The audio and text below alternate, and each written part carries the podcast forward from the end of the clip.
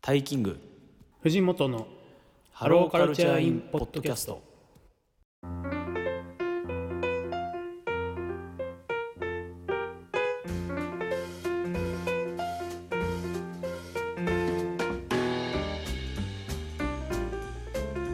それでは今回の、えートークテーマですね、えー、とお互いの、まあ、自己紹介も兼ねてはいこう、えー音楽遍歴を、まあ、どんな感じで今までこう生きてきてうん音楽を聴いてきたかっていうとこでちょっとあのお互いにお話しできたらなと思うんですけどもはい早速じゃあタイキングさんからはい言ってく感じにしましょうかそうですねとりあえず、はいえー今回は私タイキングのえー人生を音楽で振り返るうんという感じでやっていきたいと思います皆さんよろしくお願いしますお願いしますはいでねあのまあ基本的にこう自分の紹介に多分なっていくと思うので、うんうんまあ、でもやっぱそこはねちょっとああそのアーティストねとかああこのアーティストだったらこういうの好きだったなとか聞いてたなとかっていうこうレスポンスも互いにちょっとし合いながらそうですねまあ、今回いろいろお互いにやれたらなとうんうんう思んっうてんおります。はい、よろしくお願いします。お願いしますでは、えー私の音楽遍歴ということで、えーまあ、今年、えー2023年で一応ですね、えーこ私は24歳になる年、えー1999年生まれうんうんうんですけれども、えーまあ、音楽が趣味になる以前から本当にもうちょっと幼少期からちょっと振り返ってみたんですけども、はいはいはいえー私のそのまず音楽のスタートっていうのは、えーもう物心ついたかもうついてないぐらいの頃なんですけどうんまあもちろんみんな例えばあの教育テレビとか、まあ、そういうのはいではいはいこういろいろテレビ見たりとか歌う歌うとか、まあああいうこう幼心に、えー響くような歌ってのはやっぱみんな共通してあると思うんですけど、うんうん私はそこに加えてですね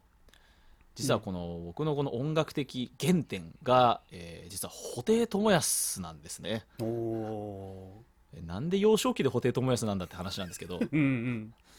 まああのまあ我々のやっぱ親世代やっぱこのうん20代の人たちの親世代ってやっぱりあのボーイ全盛期を知っている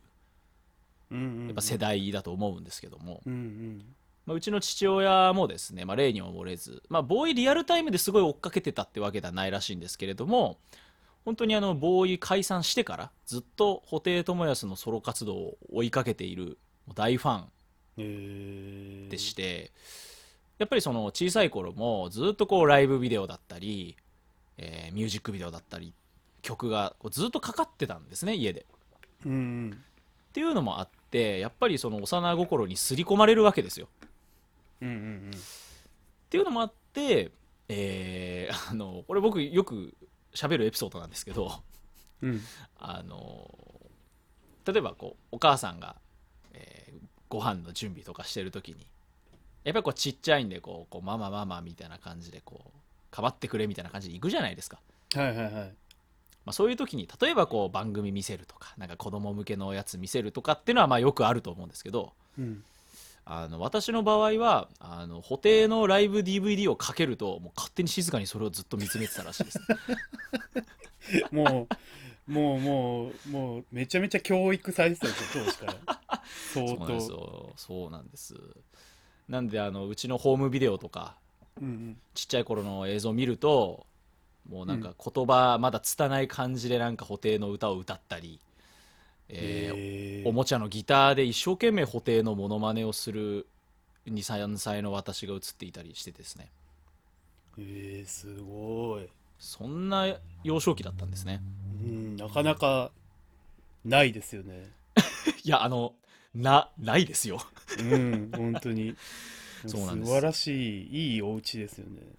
うんいいお家いいお家なんですかねいいお家だと思うすごいいや音楽的には本当に恵まれたお家だなとそう思ってるんですけそどうそうそうそはい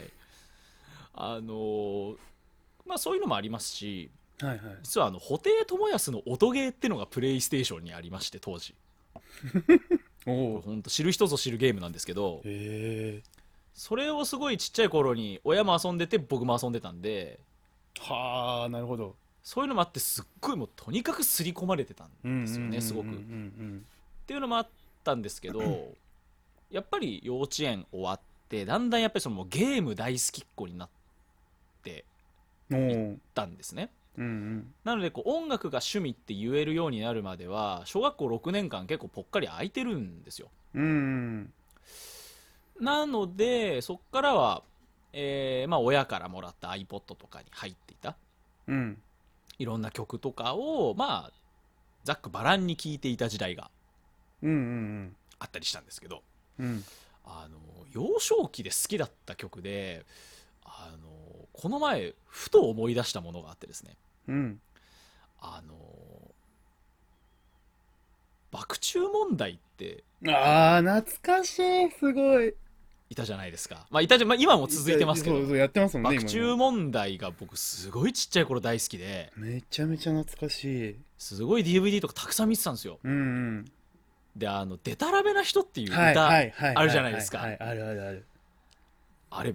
CD か MD かなんかううちあってうんあれ何番みたいなのがたくさんあるんですよねあれあれバージョンがはいはいはいあれをもう狂ったように聞いていたのをふと YouTube で爆中問題の映像を見て思い出したんですよこれ、え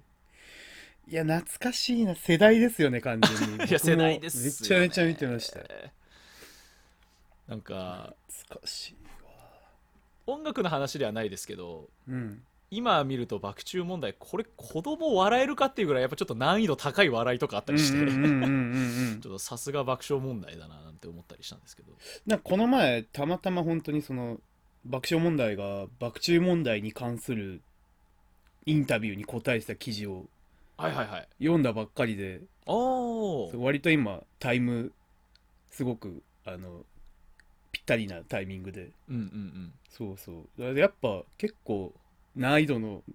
高い笑いをしてますよ ね何気にいやそうなんですようん子供向け番組にしては難易度高いんですけど、でもやっぱそうそ子うそう供の頃見てもすごい笑えてたしうんうんうんやっぱなんかキすャッごチーいですよねすごいキャッチーですねやってるうこんと、うんうんそれを思い出したんですようんうね、んこのう前ん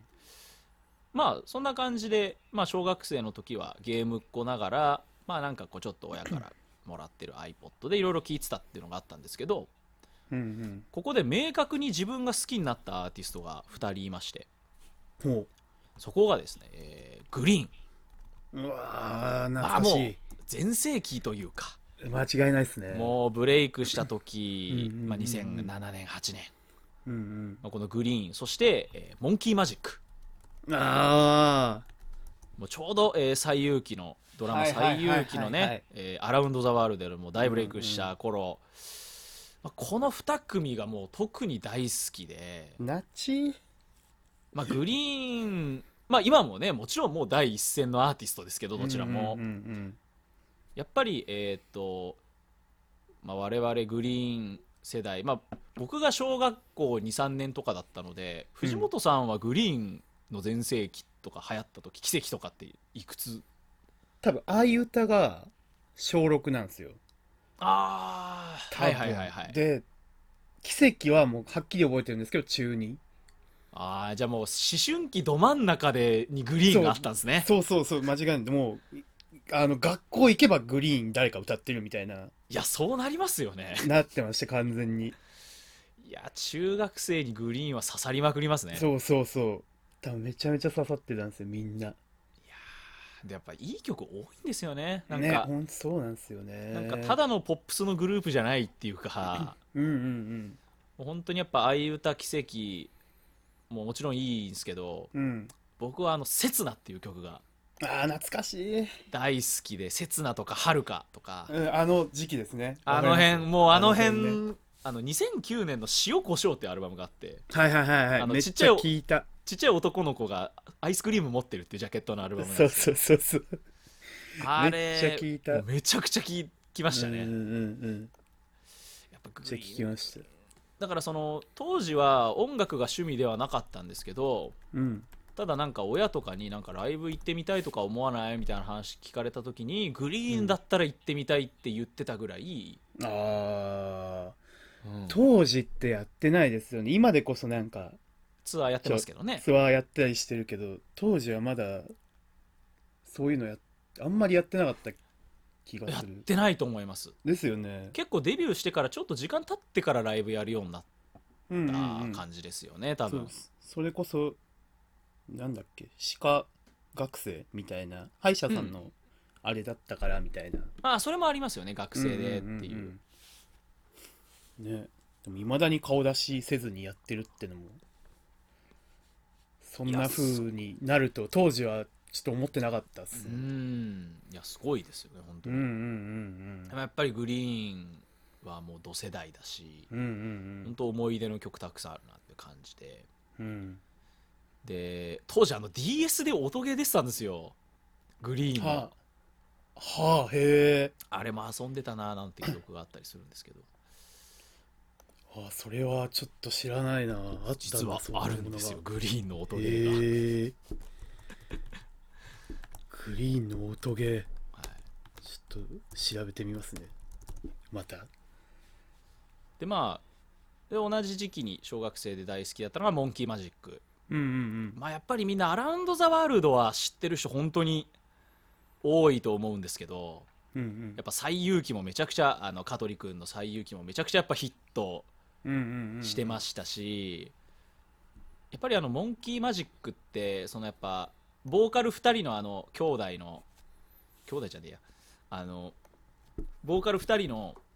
うんあのこう日本語も英語もネイティブというですねやっぱ英語ネイティブだし日本語もちゃんと日本人レベルといううんうんあのどっちもうまいのがその洋楽にも転がるし、フォーロックにも転がる感じがやっぱ今聞くとすごい面白いし、うんうんうんうんうん当時なんか海外の人っていうかそうそれもう全然洋楽的に聞いてた気がするうんそうなんですよね、うんでやっぱ本当に曲もかっこいいんでうんうんうんうんで当時はあのーまあまあいろまあ、いろんな曲ありましたけど今結構またなんていうんですか音楽性がまたちょっと変わったりしてはいはいはいはいはい今あのー結こうなんていうんですか結構テクノっぽいっていうか打ち込み音,、うんうんうん音源とかも多様してはいはいはいなんかもっと幅広いバンドになってるんで実は今めっちゃモンキーマジックかっこいいっていうのもあのいろんな人に知ってほしいですね有名どころだとあのあれがありますねウマーベラスあそうですよウマーベラスもまさにそうですよあれね好きでしためちゃめちゃあのウマーベラスが入ってるアルバム、うんうんがあのコラボレーションコラボレートかなっていうアルバムでうんうんあれが結局いろんなアーティストとのうんうんコラボ曲うんがたくさん入ってるんですよね、岡崎体育とかともやってましたよそうですあの留学生っていうそうそうそうそうあれもめちゃめちゃ好きだったあの英語と日本語にどっちも聞こえるっていうんうんうなんかあの辺とかも含めて最近は結構な生の音にもこうこだわらずにすごい多彩なバンドになってるんで、うんうんうんうんうんまあ、今もかっこいいんですけどやっぱこの頃アラウンド・ザ・ワールド」とか「空はまるで」とか「ただありがとう」とか本当いいいい曲たくさんあったなと、うんうんうん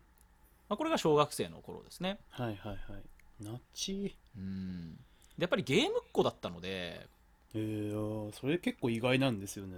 もうあの本当にもうゲームばっかりやってましたへえそうなんだ家に大量にゲームがあって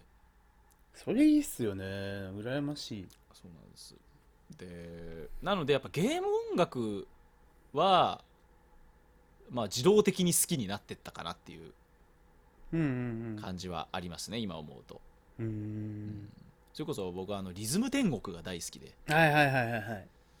流行りましたねあれも、ありましたよ、まあ、DS のやつとか Wii のやつとかありましたけど、うんうんうんあの辺も本当やっぱゲーム音楽として好きだったしうんうんまあそういうまあゲームっ子だったんですけど小学校6年生の時にバンドと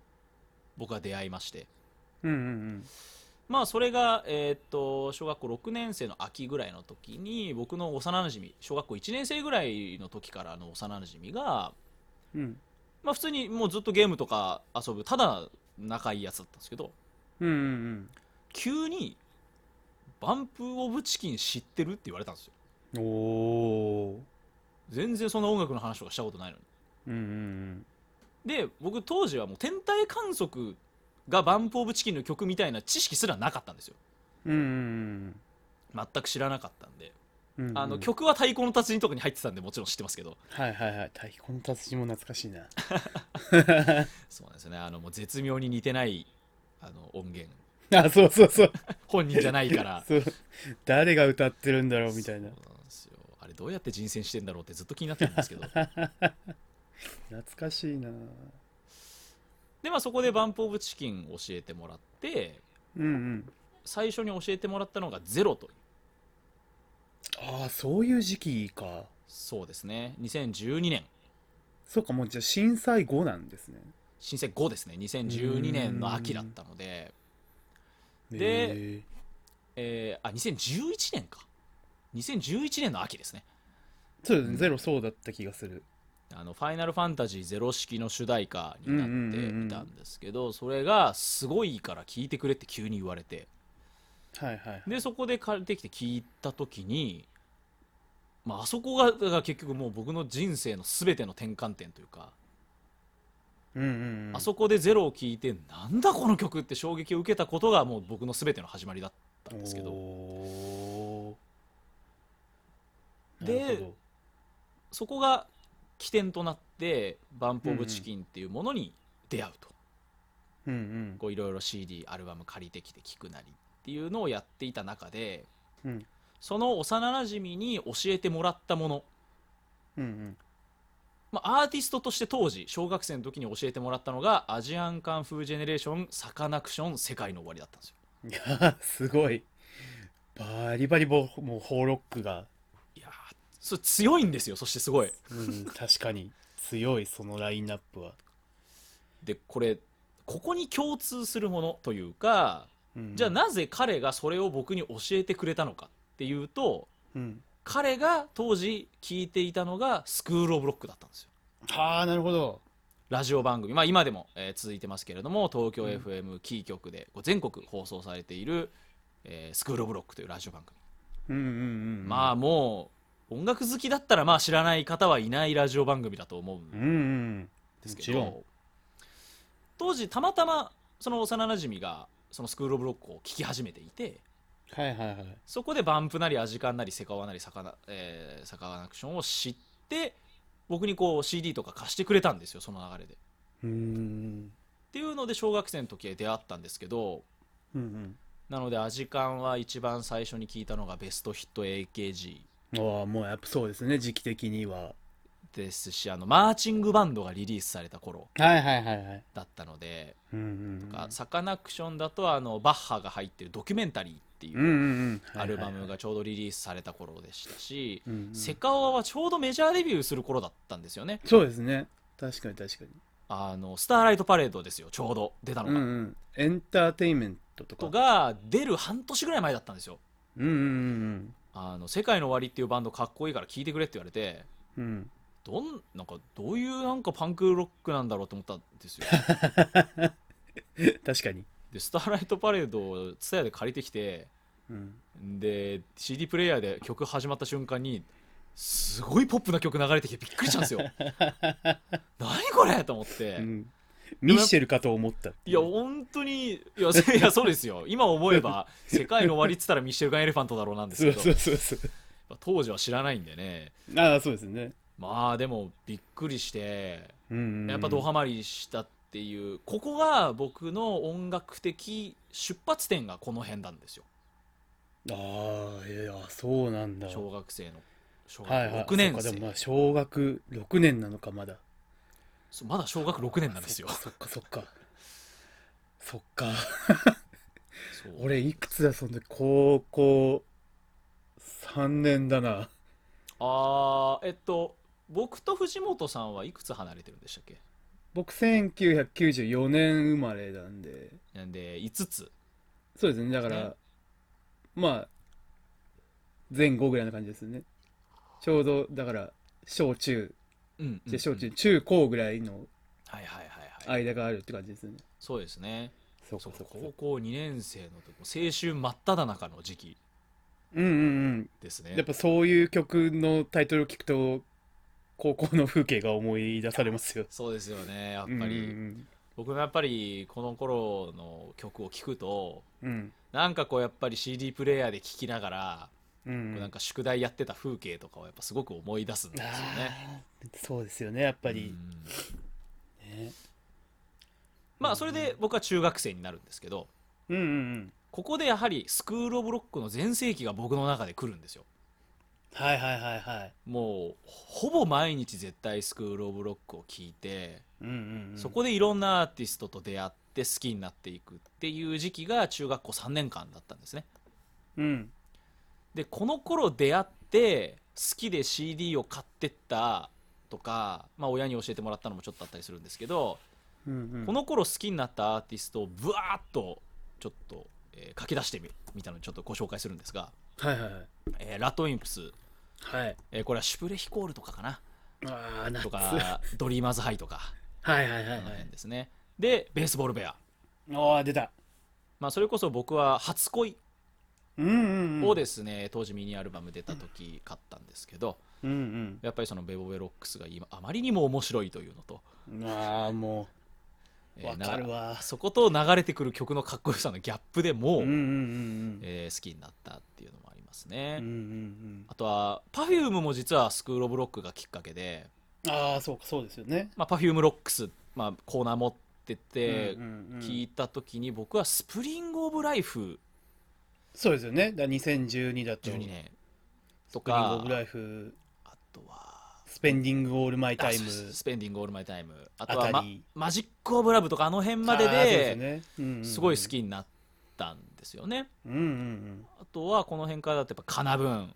うんあー出たえークリープ・ハイプ」出た「シシャモ」おお「寝言」うわ「サラバーズ」ー素晴らしい、えーパスピエ」おおはいはいはいえーアンディ・モリ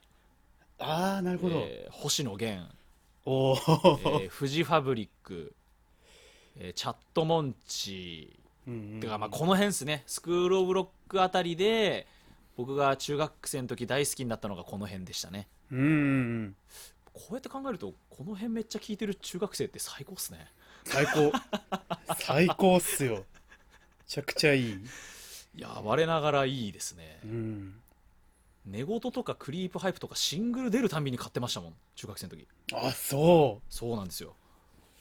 ちょっとやっぱクリープとか大人な感じするじゃないですかいやだからちょっとこうちょっと生きれたんですよねなんか気はいはいはい持はいちがちょっと生きれるっていうかクリープ好きな俺ちょっと大人びてるなみたいなあーめっちゃわかるわ気持ちに多分慣れたんですよね当時めっちゃわかるなんすごかくわかるなそのちょっと中二臭さみたいなのも今はうんうんうん感じたりするんですけどそれこそもうこの頃ってクリープハイプがちょうど跳ねた時うんうんあのーえっとおやすみ泣き声さよなら歌姫うんうんあいあの U33 社会の窓あたりのリリース時期ですうんうんうんしまさにシシャモがちょうどデビューした年なんですよねこの2012ってはいはいはいはいでデ僕ビューっめていうとえっとあのシシャモってアルバムがずっと投資番号じゃないですか今7まで出てますけど、うんうんうんそうですねシシャモっていう1のアルバムがメジャーデビューで2013なんですけど、うんうんうんその1年前に卒業制作っていうインディーズアルバム1枚出してるんですようんうんうんだからあのお菓子作りとか宿題が終わらないとかあの辺の曲が入ってるてか、うんうんうんそもそもメンバーの卒業制作なんですよそれがはいはいはいはいはい、高校生卒業、うんあれが当時2012年にえっ とスクール・オブ・ロックのガールズ・ロックスで、うんうんえっと今もうノンですけどノーネン・レナのガールズ・ロックスってあったんですよ当時あったあったあった懐かしいですよ本当に懐かしいちょうど「アマちゃん」が始まるぐらいの頃だったんですけうど、んうんうんうんやってたやってたで能年玲奈の紹介で流れたのがシシャモだったんですよ当時メジャーデビューする前のへえで聞いた時にうわなんかすごいバンドだなと思ってうんうん聞き始めてそっから僕に彼女ができたんだとか君とナスフェスとかで一気に跳ねたっていううんうーん記憶がありますねはいはいはいそういうそっかそういう流れですね確かにシャモはそうかはもう10周年この前ちょうどメジャーデビュー10周年の武道館公演とかやってましたけどあ。あ、やってましたね。結成かななんかうんうん。やっぱり自分がこう結成からのぐらいの頃から見てて丸10年こうリスナーとしているっていうのもなんかこう自分の音楽的なその時の流れを感じるというか、うんうんうんうん。わもう10年も経つんだっていう感じもちょっとあったりするんですけど、うんまあそうですねそやうっかぱこの頃、うん、他にもさっき言いましたけどサラバーズパスピエチャットモンチ、うんうんフジファブリック、うん、この辺聞いてましたねすごいうんうんあー星野源とかもまだ3とか出す前なんでそうですよね。まだ全然、こう、ブレイク前夜というか、前夜ですねですよね。早いですね、やっぱ耳が。これもやっぱスクールオブロックでうんうん。当時えーっとまだ八代教頭はいはいマはンボウ八代さんだった時い。うんうん。になんか星野源ナイトみたいな回をやったんですよ確かえ2013年の頭ぐらいの時にそれでなんか知ったんですよねえああ。そうでか。当時星野源ってあの雲真っ赤でうんうんうんうん。倒れで入院したみたいな頃だったんですよちょうどうんうん。はいはいはい。その辺の話題性もあって復帰して最初に出した「ストレンジャー」っていう2013年のアルバムうんがもう本当に素晴らしくてうんうんあれからやっぱハマりましたねちょうど「サン」が出る前の、えー年のアルバムなんですけどうん。はいはいはい。それこそあの今でも有名な曲だと「夢の外へ」とかうんうん。が入ってるアルバムですけどね、えーまだ僕は3前の星野源は知らなかったかも。うーんまあもしかしたら僕も記憶が曖昧なんで「サうんうンん」と同時に聴いてたのかもしれないですけど、ああ、うん、でも認知はしてましたでそものスクールオブロックでしかのもおかげで中学生でしょ中学生ですねいやー、早いし、いいっすよね。 いい、いい。その頃の星野源を、その頃の中学生が聞いてるのは、ちょっとドキドキしちゃいますね。 そうですねなんか自分が思い返して もなんかあいいいい中学生だななんいや、本当にてやっいいな。ぱりこの頃からその楽しさを共有したいみたいな気持ちは強くてうんうん。友達にたくさん CD とか貸して布教してたんですよねはいはいはいはい。なので Perfume とかサカナクションは結構周りの友達に CD 貸してうんうフん。ァン増やしたりとか結構よくやってたんですよえっていう思い出もありつつでこれこの2012年から2014年あたりー。うんうん。こう大事なバンド一つ抜けてるんですけどほなんかちょっと心当たりありませんか多分すっごい難しいんですけど この大事なバンド2012から2014あたり大ブレイクしたみんな聞いてたあのバンド僕抜けてるんですよう。えー、なんだワンオクご名答でございますああ、ワンオクなんだ。私ワンオクロックを実は当時あのそれこそ完全感覚ドリーマーだディーパーディーパーだとか入ってる、うんうんうんあの人生かけて僕はがリリースされた2013年ですようんうんうん。一切通らなかったんですよ周りみんなワンオク聞いてたのに、へーそう。っていうか、あれなんですね。なんか、す中学生はワンオク聞いてたんだ。聞いてました結構周りやっぱワンオク聞いてましたよそうなんだ。中学生でも聞いてましたもう、もうそこから結構僕は、ジェネ、ジェネレーションギャップというかまあ確かに高校まあ確かに高校2年とか高校3年でとかっていうのは全然、まあ、イメージつきますけどそうそうそうそう。僕はまさにそれだったんで、大学入るか入らないかぐらいで、ワンオクが流行り出したうんうんうん感じだったから、うんうんうんそうか、でも中、でもね、タイミング的にはそうですよね。そうなんです聞いてたんだ、みんな。でもあれかもしれないですね結構あの上に兄弟いる人とかが多かったかもしれないですねああ、それありますよね。はいた多分そういう共通点もしかしたらあるかもしれないんですけどうんうんうんうん僕はやっぱワンオク通んなかったんですよね別にでも明確に避けてたわけでもないし別うんうんうにん苦手とかっていうわけでもなかったんですけどああなんか理由が 多分だからたまなんかなんとなく聞かなかっただけなんですよね 多分あありますよねでもそういうのもやっぱありますよねそれあ自分って実はこれ聞いてなかったなみたいなうんうんうん全然あるだから逆にやっぱこの頃に今言ってったようなバンドばかりを聴いていたっていうのもあってうんうんやっぱりそのなんか S なんかこう土台みたいなものがもうずっと今まで続いているうんうんなんか確かに洋楽とかラウドとかテクノとか、まあ、いろんなかっこいい音楽あるけどやっぱなんか結局ギターロック一番かっこいいよねみたいになるみたいなのは、うんうんうんやっぱりこの頃の出会いが一番大きいのかなとうーん思ってます、ね、なるほどやっぱちょっと文系的な部分ありますよねめっちゃ文系ですね そうですなんか文 系文系ロック的なとこが文系ロックです ねベボベサカナクションフジファブリッククリープとかもめっちゃ文系ロックですねそうそうそうそうだからワンオクを通らない理由もなんとなくわかる気はする、体育会系じゃないんですよねあそうそうそうそうそうそうそう まさにへうんっていうまあ聴いていた音楽はこんな感じでえうんうんうんでまあ僕はあの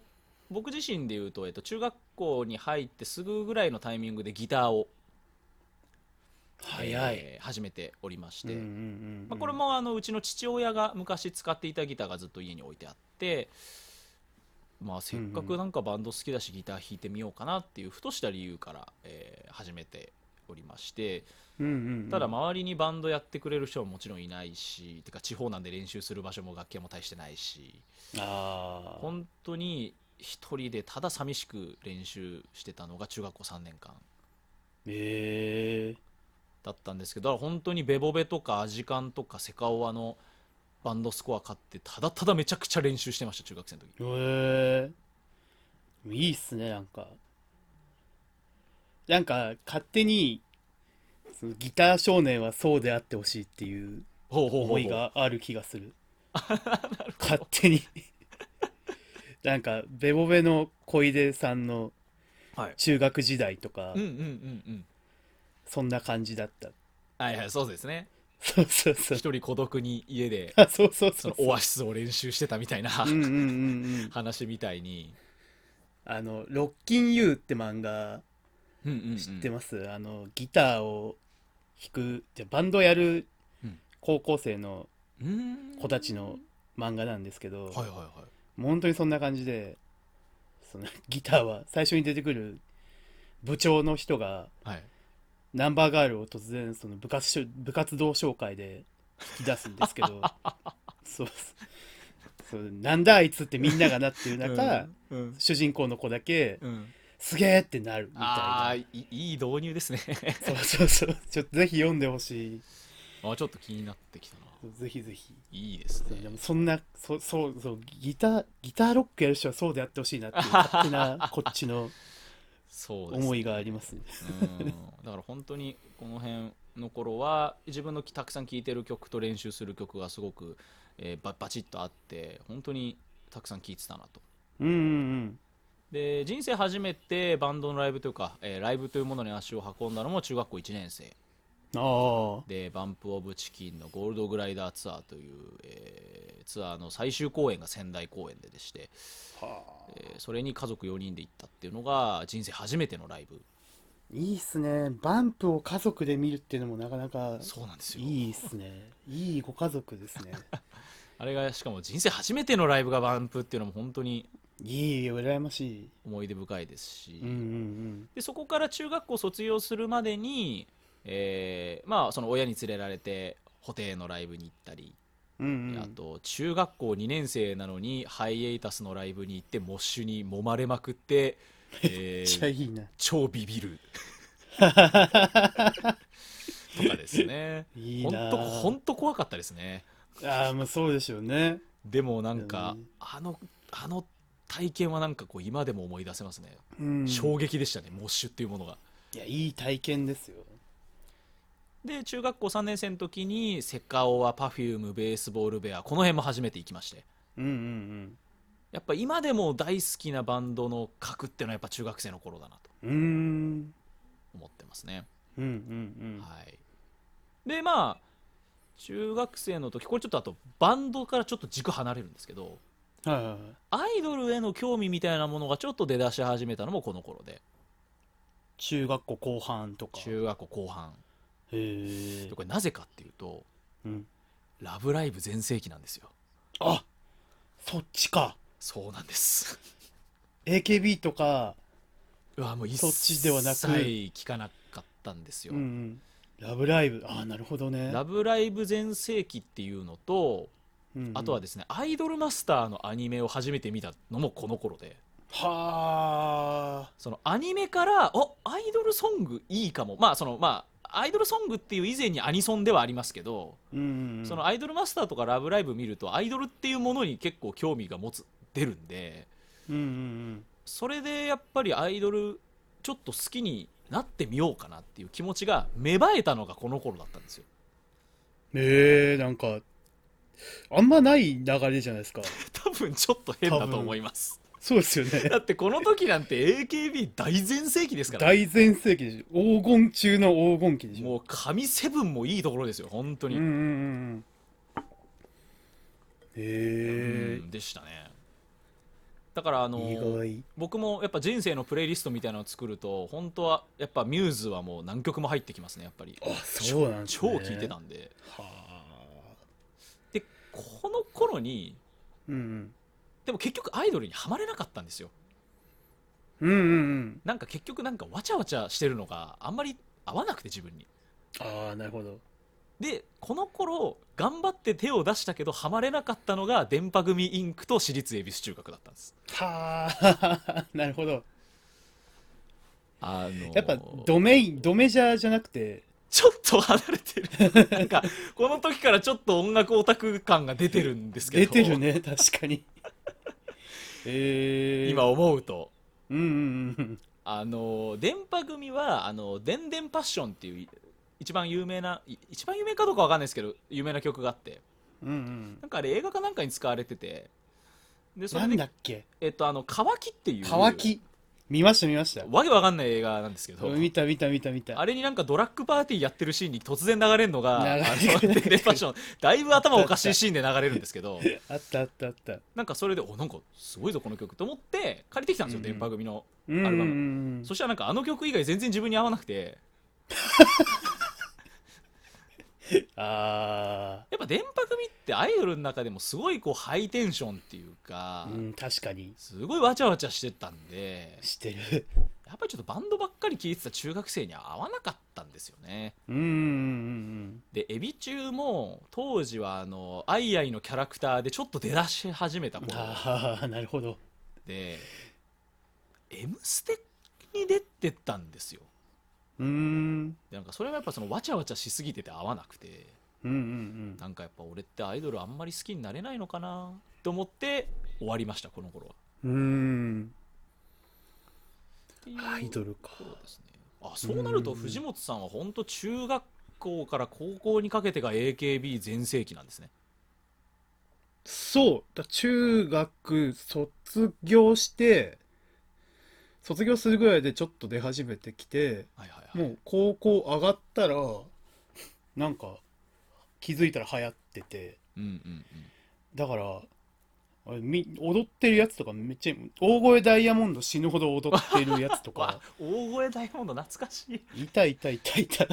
わリバーとかね、涙サプライズとかねリバーとかね、リバーとかねまあ、ヘビ流行りーローまテーしたシよョンしかりなんなりそうそうそうそういたいたすごいいましたいたなそっかそっかっていう頃で、で、まあ多分この頃までにナンバーガールとかミッシェルとか椎名林檎とか、うんうんこうちょっとこう、またディープな90年代から2000年代のアーティストとかもこの頃に一応出会ってますね。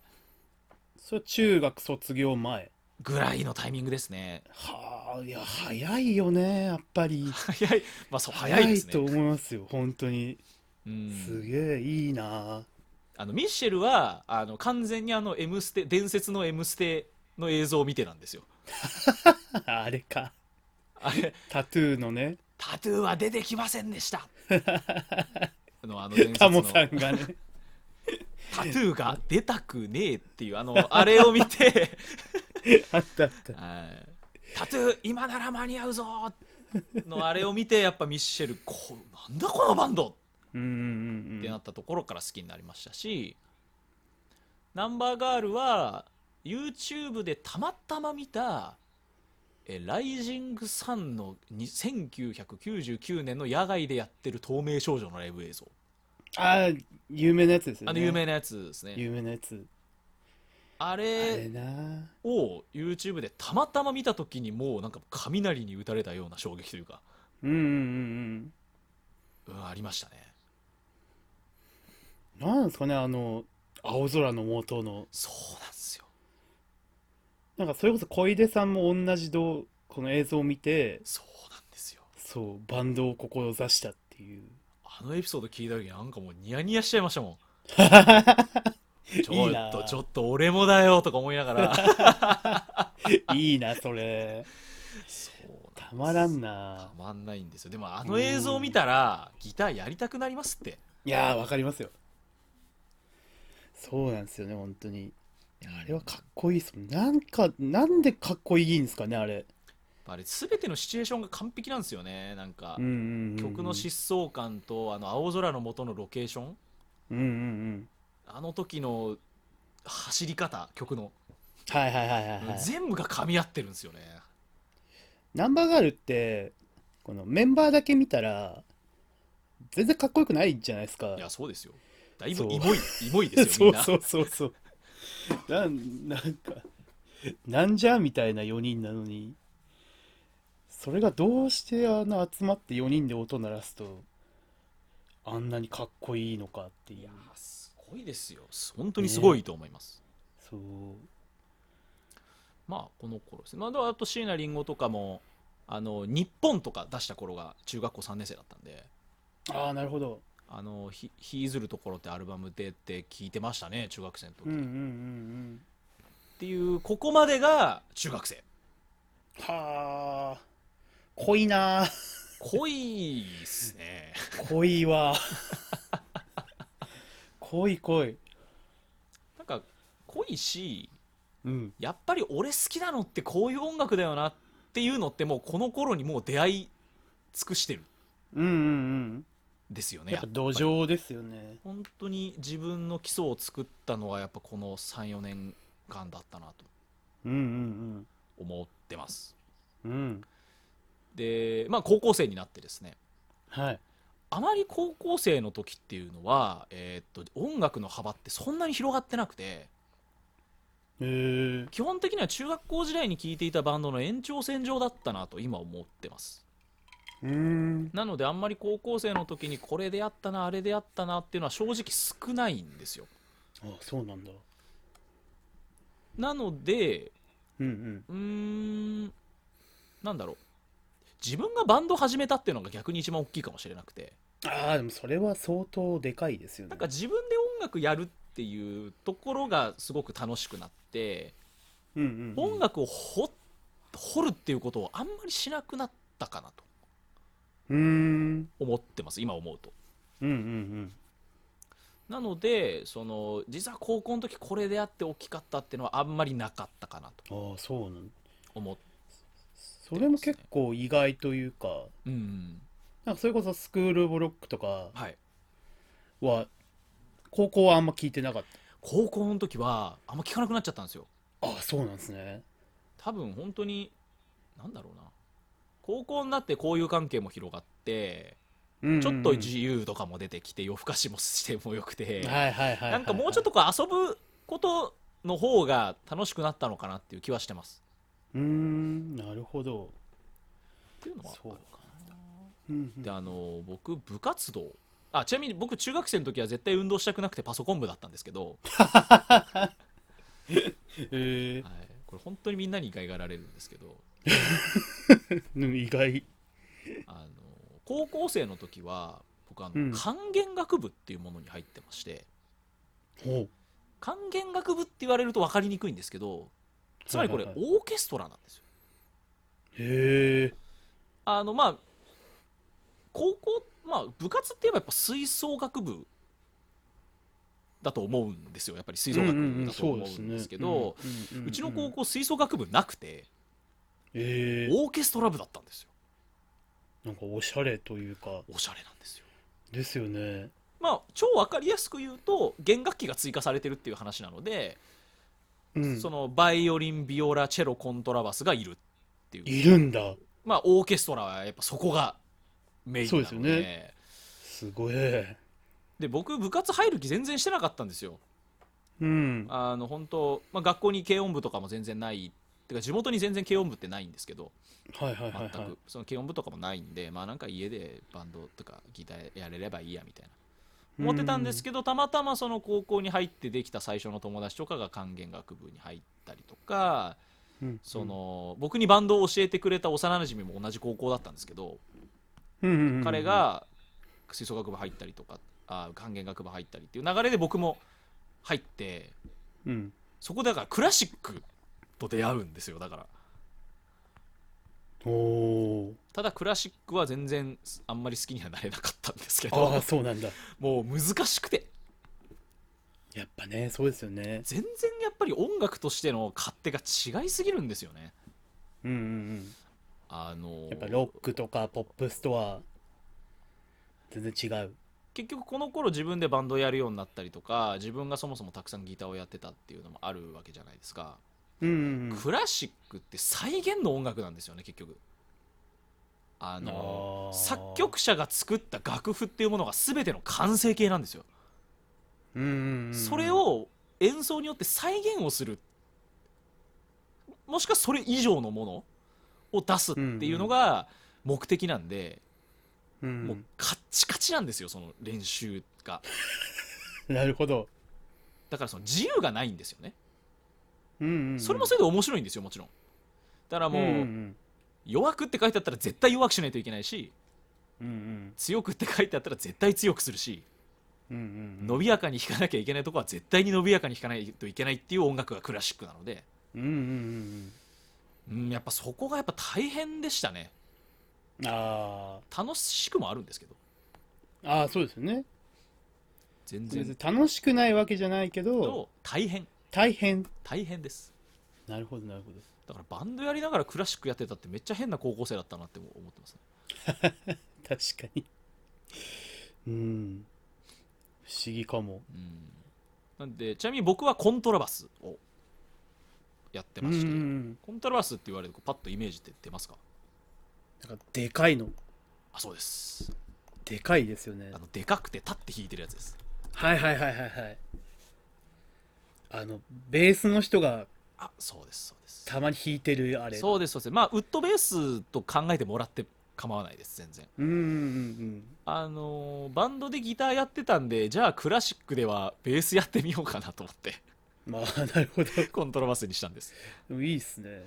ていうのがあったんですけどうんうん高校生の時に出会ってこれもその自分に大きな影響を与えたアーティストっていうのが2つ一応いましてうん高校2年生の時に出会ったレッドホットチリペッパーズおおーでした洋楽にこれそうなんですよ行くんですね初めて洋楽っていうものにちゃんとハマったのがこの頃でうんうんその僕が、えー高校生に入って組んだえバンドでうんベースのメンバーがめっちゃレッチリ好きだったんですようんうんで高校2年生こうバンドやって半年ぐらいの時にちょっと俺やりたい曲あるんだけどって言って紹介されたのがレッドホットチリペッパーズの「ダニ・カリフォルニア」っていう、まあ、はいはいはい一番有名ですけど、まあ、有名なデスノートの主題歌とかにもなってうんましたけ懐どかしいあれだったんですよねデスノートももう相当僕ら世代です世代ですよよね僕はちょっとあの遅いあ遅いというそっかちょっと上もっと上もうちょっと上なんですよそっかそっかもう僕なんかはもうドンピシャドのンピシャですよねドン本当ピシャなんにでそうだから漫画で生涯何冊選ぶならもう間違いなく入るっていうちょうど「ジャンプ」とかで連載してた頃が中小学小中、前かな小小ぐらい小で終わっちゃって中学でアニメとか映画が始まっうんてうんうんうんめっちゃ流行るみたいなイメージドンピシャっすねドンピシャなんですよまさにってそういうところでうんうんやっぱりその今までその出会ったことのない音楽性やっぱ洋楽っていうところでうんそのレッチリのギタープレイとかも含めてすごくその自分が生み出す音楽とかにもすごく影響があってレッチリリスペクトで作った曲とかもやっぱ何曲もありましたし、うんうんっていうのでやっぱなかなか珍しいレッチリのコピーをずっとやる高校生バンドでしたうん珍しい確 かに本当に今この地元で高校生バンドがレッチリのコピーばっかりやってたら怖いですもん 僕そんな高校生変ですよ普通に確かに本当にうんでもかっこいいじゃないですかいや本当に面白い存在だったなとうんうん思ってますで、えーもう一つその僕が高校生の時出会って大きかったのは、えーやはりビッシュああビッシュなんですね僕は高校3年生の時あうのスクール・オブ・ロックを再び聴き始めたんですよはいはいはいはいはいっていうのはだんだんと受験シーズンになってきてあだ勉強だ勉強勉強ってなった時になんか恋しくなったんですよ、スクール・オブ・ロックが。はいはいはいでわかるな家にずっといるんでうんうん勉強してる時のちょっとの息抜きにと思ってうん秋ぐらいからその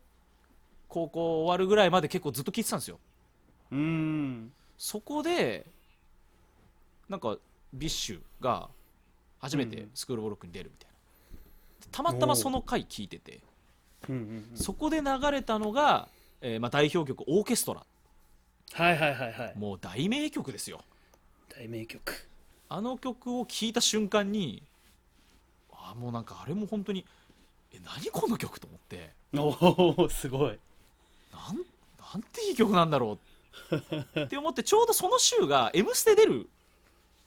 あとあ週だったんですよちょうどはいはいはいはい初登場みたいな、プロミス・ザ・スターで「M ステ」初登場みたいな時だったんですよね見た気がする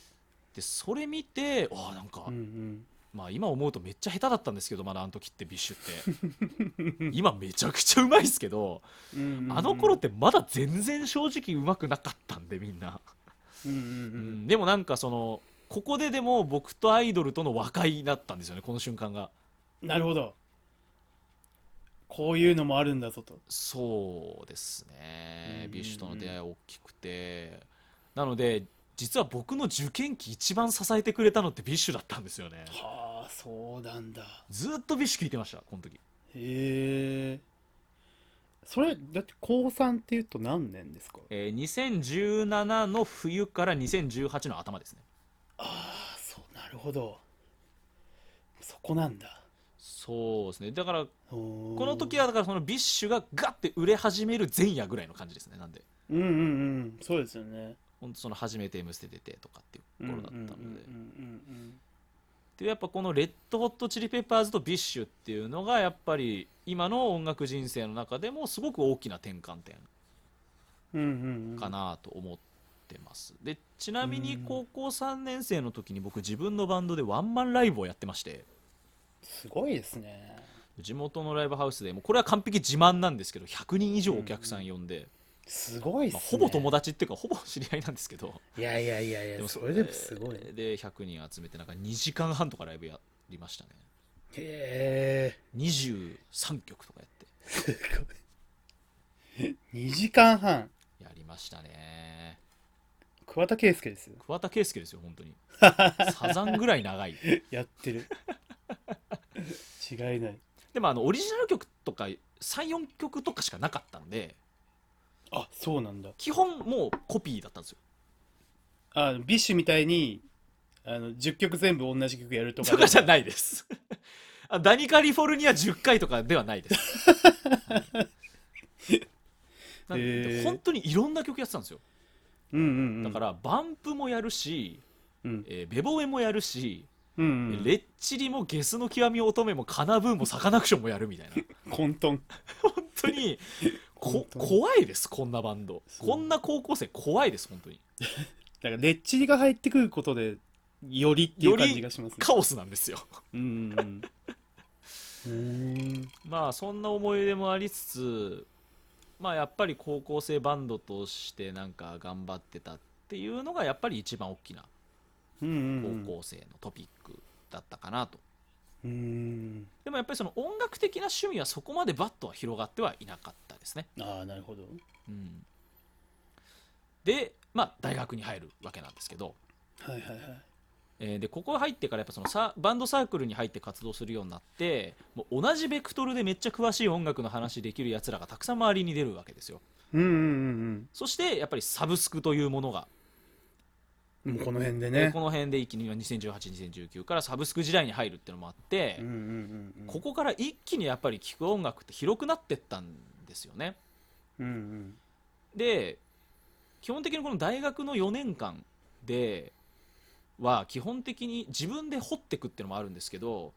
周りが好きって言ってたり、えーうんなんかサークルの同期とかがこうコピーしてたバンドを聴いたりとかそういうのでどんどんどんどん趣味が広がってった4年間だったなとうんうんうん思ってます、でこの4年間で僕が大好きになったアーティストうんうんを、えー、とちょっと列挙してみたんですけど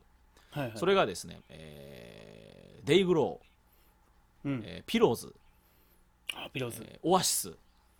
あオアシスキリンジ、はいえはいーはい吉沢佳代子、あ出たえーネバーヤングビーチ、うんうんえーノーバシーズ、天童寺、あ金子綾乃、あおおえー中村佳穂、はいはいはいくるり、はいはいはえー三つ目、いおー羊文学、はい出えーたラブリーサマーちゃん、はいえー織坂優太、すげえーえというですね、すこごのい辺がやっぱちょっと大学時代、すごくで出会ったアーティストですね。これなんか濃いですねしかもなんか傾向似てませんなんていうかこうあなんかキリンジ好きだったら吉田佳代子好きなのも分かるしネバヤン好きだったらみたいななうんかんすごい共通点が見えるというかわかるわかるなんかなんなんでしょうねまた今までのロック系統とはまた違うそうなんですものよが出始めてきてますよねいわゆるそのやっぱ大学に入ってサークルのおかげでインディーロックの開拓が一気に進んだんですよね自分の中で、うんうんうんうんまあ、金子綾乃とか天童寺とかうんうんうん三つ目でイグローこういうインディーロックの開拓が一気に進んだっていうのがやっぱりあるかなとうん思ってますし今自分が好きで掘っていくような系統っていうのもやっぱり今はやっぱこっちになりましたね、やっぱり、うんうんうんっていう感じだったっていうのもありつつ、えっと、初めてサマーソニックに行ったのが大学2年生の時でうんうんうん2019年だったんですけどはいはいはいはいこれはあの、まあ、レッドオートチリペッパーズが来るっていうので見にその当時のバンドメンバーと一緒に見に行ったんですよ高校の一緒にレッチリやってた仲間と一緒に見に行って、いいですねでそのバンドでカバーしてた曲全部やってくれたんですよ素晴らしもいう泣きますよそりゃうんでまあそういう流れもあってちょっとやっぱ洋楽が広がったんですよねえーまあ、この頃だとスーパーオーガニズムペールウェーブスチャーチズそして1975、うんうんうまあ、んこの辺の、えーインディーポップな方々の、えーまあ、UK 中心にこの辺の洋楽がちょっと広がりつつっていうのがあるかなというふうに思います、うんうんで大学34年ぐらいになってこういう流れもありつつ、えーこの頃になるともうビッシュの熱はちょっと冷めてて、ああそうなんですねえー、と僕ビッシュのライブって2回行ったんですけど、うんうん2018と2019って1回ずつ行ってうんホールワンマンとライブハウスのワンマンで、まあ、ある程度うんうんホールでも見たしライブハウスの熱も感じたしみたいな感じで落ち着いたんですよ僕の中での熱がうんうんでその時にちょうど今の第3期ビスがデビューしてうんああはいはいはだからビスに行ったんですよここからいなるほどなのでここからずっとビスを追いかけるようになりましたへわーワックの場合は。ワックのはいはいはいはいで,、えーっとで2020とかは結構現状いちゃったんですけど2021年で私立恵比寿中学にちゃんとハマって、うんまあ、ハマったきっかけはあの、えっと「自由へ道連れ」っていう椎名林檎のカバうんうんーあれ聞いて度肝抜かれてうんうんうんであとはあのあれかな「ファーストテイクああはいはいはい」で「あの七色」っていう曲やってたりとか。うんあの辺とかですごい好きになったりしてまあ、だからそのアイドルの流れはビスとエビチュートっていうところが、えまあ、ドーンとなったと。うんうんうんまあそんな大学時代、えーインディーロックの開拓が進みどんどんいろんな音楽を聴くようになって洋楽とかアイドルとかっていうのが広がったっていう4年間でした、まうんうんあ、そして現在、うんなるほど、えー今年度初めて、まあ、その社会人になって、まあ、うんこういうそのいろんなインディーロックとかばっかり聴くようになって、うんうんうんまあ、それこそ今年度サマーソニックに行きましたけれどもそういう UK とかいろいろ聞くようになったっていう流れがあって、まあ、現在に至っていてうんうんそうだなでも社会人1年目で一番好きになったのいろんなの聞いてるからこれたくさん聞いたなってあんまないんですけどはいはいはいでもそのさ去年1年間で初めて出会って衝撃を受けたのはやっぱずっと迷だったかな。ああうんって思いますね、まあ、おちょっと遅いんですけど普通にずっと前をちゃんと見たら全然前からいたんでうんうん自分はちょっと正直34年ぐらいスパン遅れてるんですけどうんうんなんかちゃんでとも先日あまあライブ行かれてましたもんねあの本当にずっと前の話しかしないおじさんに今なってるんですけどちな みに本当にすごすぎてずっえとー、前の話しかしない人になってるんですけど今ちなみに、 うんライブに行ったらちょっとそうなったんですけどうんっうんていうので、まあ、に社会人1年目で一番衝撃的な出会いはずっと迷だったかな、うんうんうんうんで今に至ると、今に至るまあ、なるそほどういうこの23年間の音楽遍歴ですかね、うんいいですねやっぱり耳が早いとい うかすごいねいいいいなと思います中学生でやっぱりロックバンドとかにしっかり傾倒してるのがうんうんうん羨ましい ですねそうですねめっちゃ好きでしたねこうやって見ると、うんいいなぁやっぱりもちろん当時って YouTube やっぱそのスマホの普及すらが始まったぐらいの頃なんであー201234とかってそうですねだしサブスクなんてものはもちろんなかったのでなかったお小遣いで CD 買うっていう方法だったわけですよやっぱりうんうんなんでとりあえず何か好きなバンドがいたら CD 屋行って最新のシングル買うっていうのをたくさんやってたんですようんうんうんなんかめっちゃ素敵だなって思いますけどね今うんう思んういとやなんーねかそうなんですよね今そういうことすらないわけじゃないですかないですよそうやって CD 指でもう手に取ってっていう体験が今もうないですからねそんなにないナイスナイスもう指でトントンやりゃ聞けますもんねまあ楽なのはいいことなんですけどそうなんですよそうそれは全然なんか自分も享受してるんですけどうーね、んでもあの頃はあの頃でよかったなとは思うしねうんうんうんだから本当にあの頃買った CD とかはたくさんシ,、うんうんシングルとか買ってたんで結構ガサばっちゃうんですけど、うんでもやっぱりすごいコレクションとしてすごく思い出になるというか、わああの時この辺なんかお小遣いでなんか毎週のようになんか親に CD や連れてってもらって買ったなみたいな、うんそういいう思い出も含めてうんうんよかったですちなみに僕が一番最初にお小遣いで買ったのが「バンプ・オブ・チキン」の「グッド・ラック」っていうシングルで。うんで、えっと初めて CD 屋に赴いて実際に自分で手に取って買ったのはセカオワの、えー眠り姫」ああ眠り姫とサカナクションの「僕と花」はああそうれが自分懐でかしい初めて買った CD でしたねうんあとはアジカンの「かかとで愛を打ち鳴らせ」とかああの辺ですねああの辺だなるほどうんいいないい中学生時代ですねなんかこうやって振り返るとおもそう思いますしうんうんまあさっきも言った通りやっぱり自分の軸になってる音楽って大体この頃に出会ってるなっていううんうんうんそんな気がすごくしてます。うんいいですね今にちゃんとつながってるっていうのがつながってますね。うんうんまあ、一応、あのーこの今の、えー流れをもとに、うんはいはい、はい、僕がその出会って、すごく、よああ、これはいいなとえー自分の中に残ってるなっていう曲をもう人生時系列順にプレイリストでまとめたんですけど、うんまあうん、現時点で120曲ぐらいあるん で、やばい。はいまあ、ちょっと選定しつつうんでも本当にあのこの私このタイキングという人間をプレイリスト化するならこうなるといううん、はいはいはいもうまさにそういったプレイリストも作ってみたんで、私を構成する的なね、本当にそうです私の成分うんうんがこれだっていう感じのプレイリストも作ってみたりしましうた、んうそん、ちょっとちょっと僕も作ろううですねちょっと互いに作って聞き合ってそうやりましょう面白いですそもれんねめちゃめちゃ楽しそう、うんっていう感じですかね私の音楽遍歴どうどうでしたか、うん、いやもう楽しいっすよ聞い てていい素晴らしいっすよ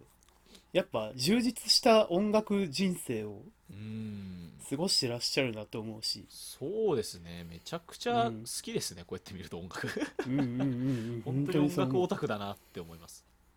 だしやっぱ人の人生の話聞くのがもう単純に面白いっていうそうそうですよねやっぱりそうそうそういいっすね、うんちょっとじゃあ次ははい僕のあ番そうでですすかねねじゃあ次回次回はですねこうんの藤本さんの、えーこう人生を振り返る音楽で人生を振り返る音楽遍歴やっはていいきたいと思いますので、次回もお楽しみにということでよろしくお願いします、はいあお付き合いいただきありがとうございましたりがとうございます